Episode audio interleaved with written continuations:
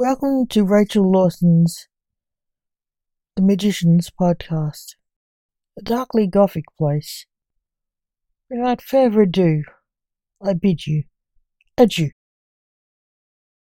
The Magicians, Mortimer Dog of Death. What are you wearing?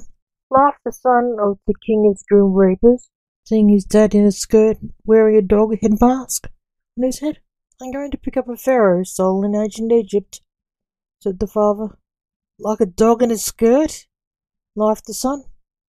I meant to look like the god of the dead, moaned the father.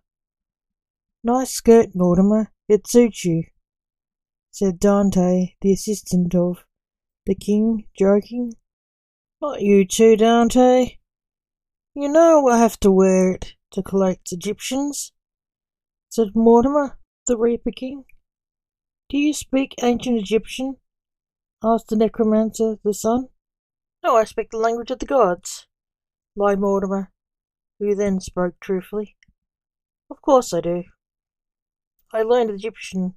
It's all part of my job. I'm meant to be Anubis, the jackal-headed god of death of ancient Egypt. Why are you going in cosplay to pick up the soul? asked the son.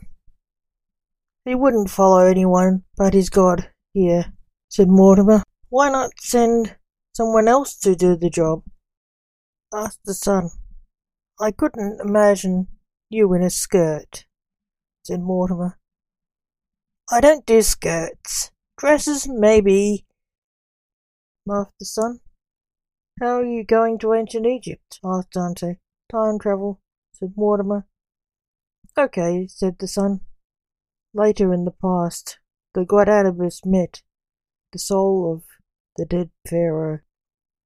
Come with me, said the god, in perfect Egyptian. What did you say? said the pharaoh in reply, not understanding. It was not the same language. It was an old Egyptian dialect. Mortimer did not know. Damn, he doesn't speak modern Egyptian, moaned Mortimer in English. He ended up talking to him in mime to take him to the afterlife. Thank you for listening. Remember, the magicians will return. So, keep an eye on this site if you like the stories and poetry. Without further ado, I bid you adieu. Till next time.